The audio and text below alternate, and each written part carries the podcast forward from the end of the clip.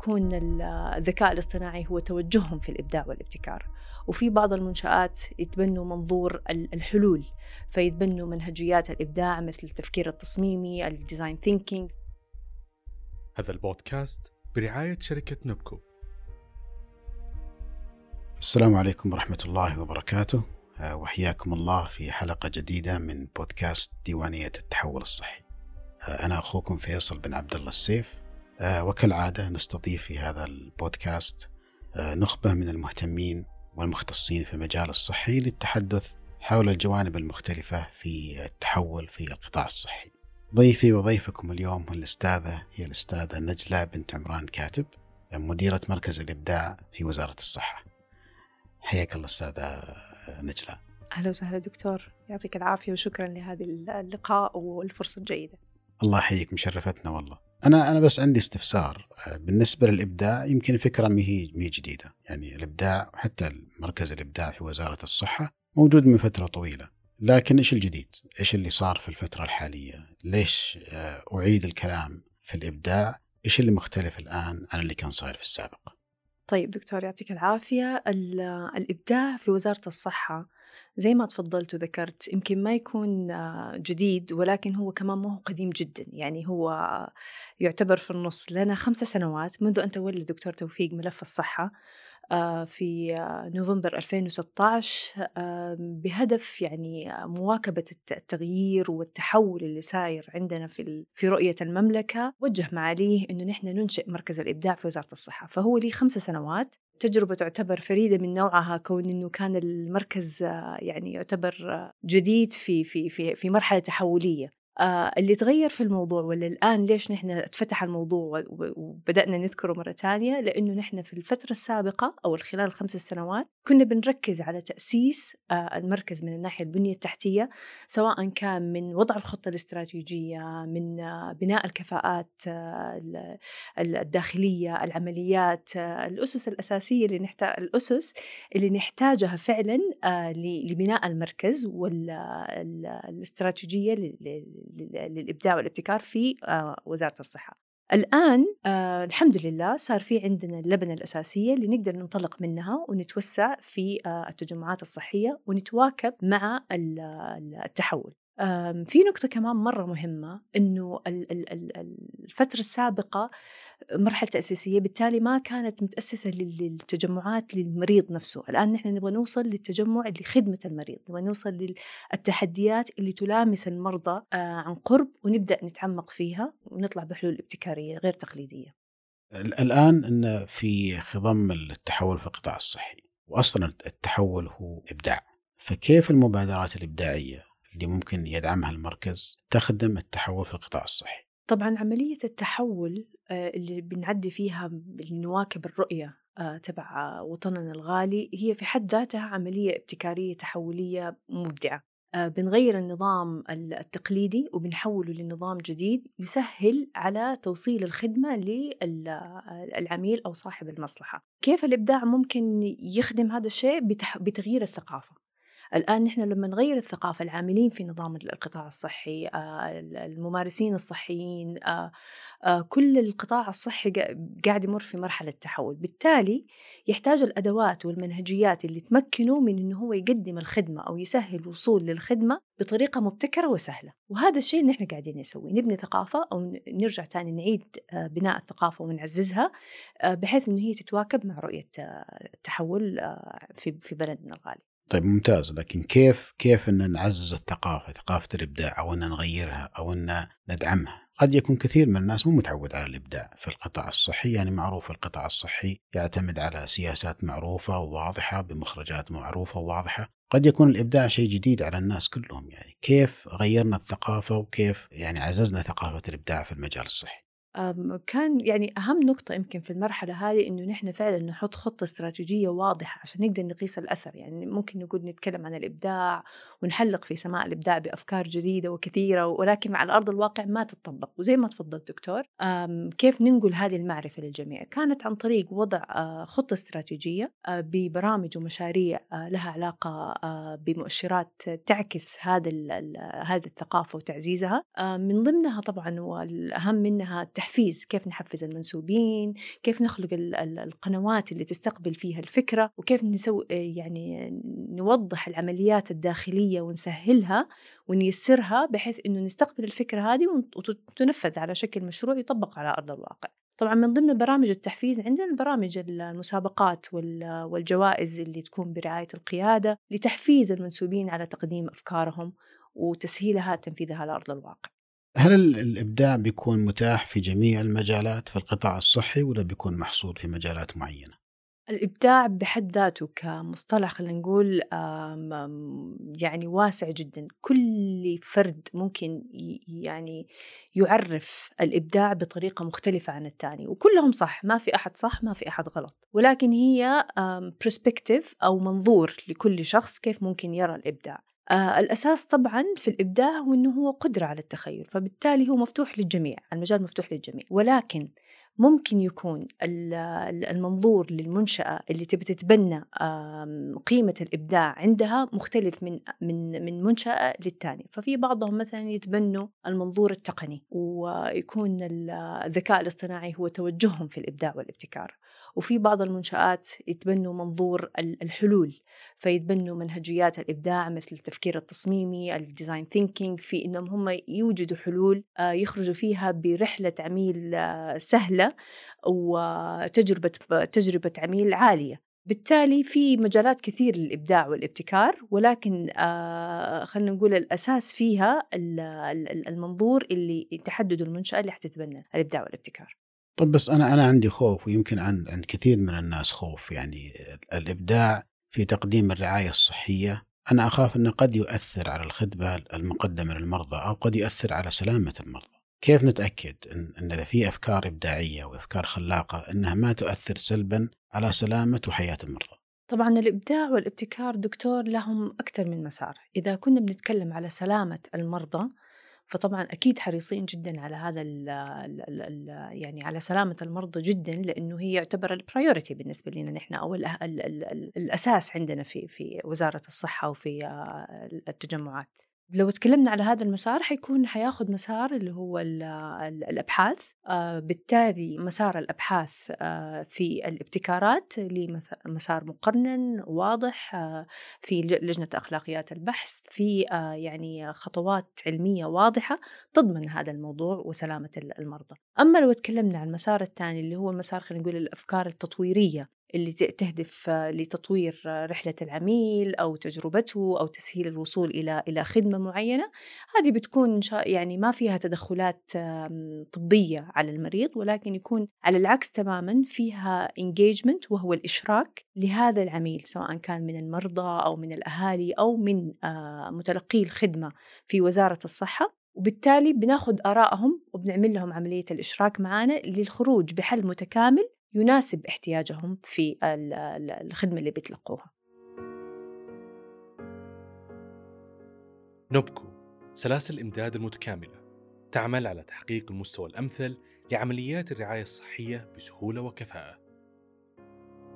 حاليا من المستهدفين آه، في إشراكهم في الموضوع هذا؟ يعني الأفكار الإبداعية متاحة لمن يتقدم فيها؟ هل هو بس الممارسين الصحيين ومنسوبين المنشآت الصحية أو أنها مفتوحة لجميع الناس أو أنها بتكون على مراحل؟ حاليا هي لمنسوبي وزارة الصحة والممارسين الصحيين.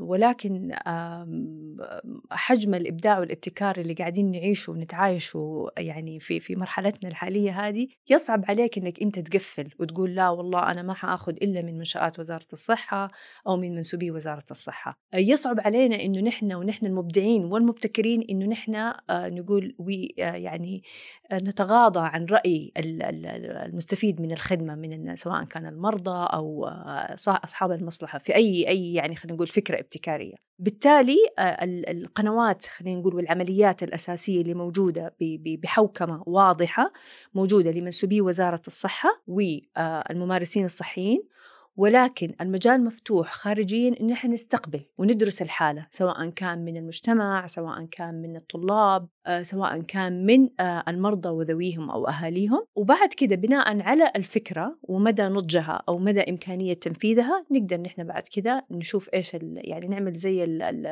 الدراسة للفكرة. وبعد كده إن شاء الله بإذن الله يعني نشوف كيف نقدر ننفذها.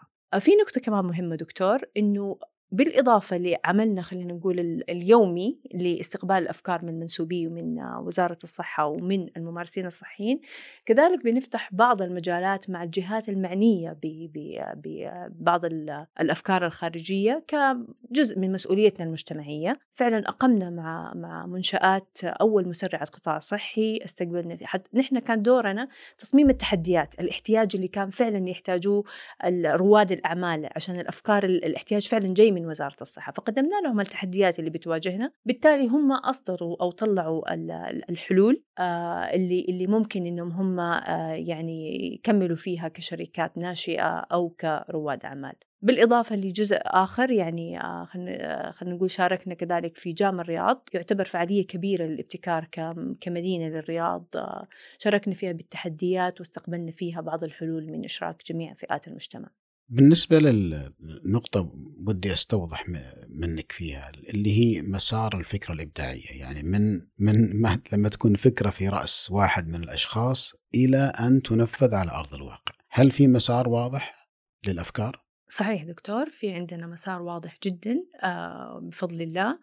بفضل جميع العاملين في فريق الإبداع وبفضل دعم قادة الصحة للإبداع والابتكار. آه، المسار هو أنك أنت تستقبل الفكرة أو تكون فاتح يعني يمكن أول نقطة نقولها أو نوضحها إنه المنسوبين نفسهم يكون عندهم المعلومة إنه موجود الجهة اللي تتبنى فكرتهم أو تستقبل فكرتهم. فطبعا هذه الحمد لله موجودة إنه نستقبل الفكرة بعد كده آه، يعني يقدموا الفكرة عن طريق آه، نموذج نطلب فيه متطلبات أساسية. آه، للفكرة شرحها تكلفتها يعني خلينا نقول زي معايير محددة نحن نحطها عشان تتم عرض الفكرة على اللجنة داخلية في فريق الإبداع. يقوم بفرز الأفكار هذه وتقييمها بناء على المعايير اللي إحنا حاطينها من خفض التكلفة من تسهيل الخدمة من توائمها مع استراتيجية وزارة الصحة والتجمعات الصحية من قابلية تنفيذ الفكرة هذه على أرض الواقع. بعد كذا بعد عملية الفرز الأولي طبعا تعدي الفكرة في مرحلة التنضيج اللي هو أنه نحن نشرك آه، أصحاب المصلحة من هذه الفكرة في الإدارة المعنية مع صاحب الفكرة وكل من له علاقة. نحرص في هذه المرحلة أنه الفريق لإنضاج الفكرة يكون متنوع من مختلف التخصصات بحيث أنه نحن نقدر نحصل على المنظور الهندسي المنظور التصميمي المنظور الطبي أو المنظور الفني آه، ونخرج بحل متكامل لهذه الفكرة ونحوله على كارد أو كرت لإدارة المشاريع بشكل مشروع مكتمل العناصر بمراحل بالأدوات اللي نحتاجها عشان ينفذ المشروع على أرض الواقع. بعد كده طبعا ندخل في مرحلة التمويل أو الدعم اللي نحتاجه بناء على الدراسة اللي سويناها. في هذه المرحلة إلى الآن ما عندنا مرحلة التمويل ولكن نقدر نيسر ونساعد لأصحاب الأفكار سواء كانت من أفكار داخل الوزارة إدارات معنية أو إذا قدرنا نحصل على تمويل من الشراكة المجتمعية أو الجهات الخارجية لدعم هذا المشروع. وبعد كذا الحمد لله يطبق على أرض الواقع وينفذ. طيب الأفكار اللي يتقدم بها بعض الناس يعني هل كيف يتم الحفاظ على الملكية الفكرية؟ كيف تسجل الأفكار بأسماء الأشخاص اللي تقدموا بها؟ يعتمد على الفكرة نفسها. أحيانا الأفكار إذا كان فيها حقوق ملكية فكرية يعني كان مثلا بحث أو كان مثلا خلينا نقول اختراع آه، طبي آه، أو آه، إعادة تصميم مثلا جهاز طبي معين وفيه ملكية فكرية طبعا نقوم نحن بتيسير وتسهيل التواصل مع الجهات المعنية سواء كانت مكاتب أو هيئة الملكية الفكرية. وبالفعل عندنا شراكة أو تعاون خلينا نقول مع هيئة الملكية الفكرية ل... عندنا زي الفاست تراك. للموظفين معاهم بحيث إنهم يقدموا على أفكارهم للحصول على على الملكية الفكرية. أما الأفكار الثانية اللي هي ما يكون في هذا المسار اللي هي أفكار تطويرية داخلية لا لا لا, لا تتطلب يعني ملكية فكرية هذه نتعامل معاها عن طريق التوثيق طبعا من فريق الإبداع إنه لازم نوثق إنه صاحب الفكرة هو اللي قدم الفكرة بال بال بالآلية المعتمدة داخليا عندنا وبعد كده نكمل العمليات الداخلية لأنه نحن آه، تطبق على أرض الواقع هل في أفكار إبداعية رأت النور فعلا ولا أنتم لا زلتوا في مرحلة التخطيط فقط؟ لا بفضل الله سبحانه وتعالى في عندنا فعلا أفكار طبقت على أرض الواقع ونعتز فيها كامل يعني فريق الإبداع والقطاع الصحي بهذه الأفكار. منها آه، أذكر يعني منتج آه، اللي هو منتج التيممي كانت الطريقة التقليدية سابقا للمرضى المقيمين في المستشفيات إنهم هم يجيبوا لهم علبة التيمم. والعلبة هذه كان في عليها بعض خلينا نقول الملاحظات على انتقال العدوى ما بين مريض وآخر رغم إنهم هم يحرصوا إن هي طبعا تكون سنجل يعني استخدام واحد للمريض. آه، ولكن تم إعادة تصميم هذا المنتج بحيث أنه أصبحت كعلبة المناديل استخدام واحد كل منديل مشبع بالتراب يوزع على المريض اللي يحتاج أنه هو يتيمم.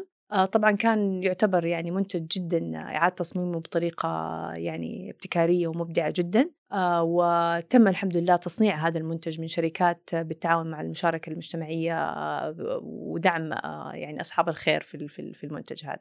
خلينا نقول المشروع الثاني أو الفكرة الثانية اللي طبقت على أرض الواقع وكذلك رأت النور كان خدمة يمكن يحتاجها بعض المواطنين لما يفقدوا أحد من من أهلهم كبيرين السن اللي عندهم أمراض مثلا في الذاكرة ويخرج مثلا من البيت وما يعرفوا كيف هل هو موجود في وزارة في منشآت وزارة الصحة؟ الطريقة التقليدية أو الطريقة السابقة أنهم هم يتواصلوا مع الشرطة ويسووا بلاغ ويبدأ البحث عن هذا الشخص إذا كان هو في منشآت وزارة الصحة. الآن تم عمل نظام إلكتروني اسمه مفقود. آه، موجود هذا النظام الإلكتروني في جميع منشآت وزارة الصحة والمستشفيات بحيث أنه لما تجيهم حالة من الحالات المفقودة هذه اللي يكون مثلا مجهول الهوية أو فاقد الوعي يسجل المواصفات حقته هذه في النظام هذا. أي أحد من ال من ال من الأهالي ممكن يتواصل مع آه، خدمة 937 لوزارة الصحة ويسأل بالمواصفات هذه. يقول أنا عندي شخص آه، مثلا عمره 60 سنة مفقود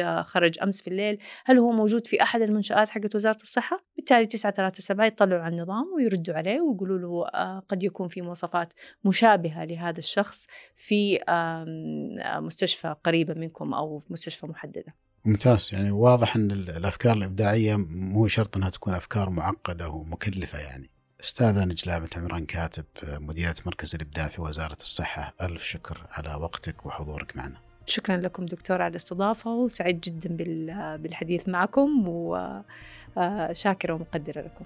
الله يحييك. وأنتم إخواني وأخواتي المستمعين والمستمعات ألف شكر على استماعكم وبإذن الله نلتقي في الشهر القادم في حلقة جديدة من بودكاست ديوانية التحول الصحي. والسلام عليكم. نشكر شركة نبكو لرعاية هذا البودكاست.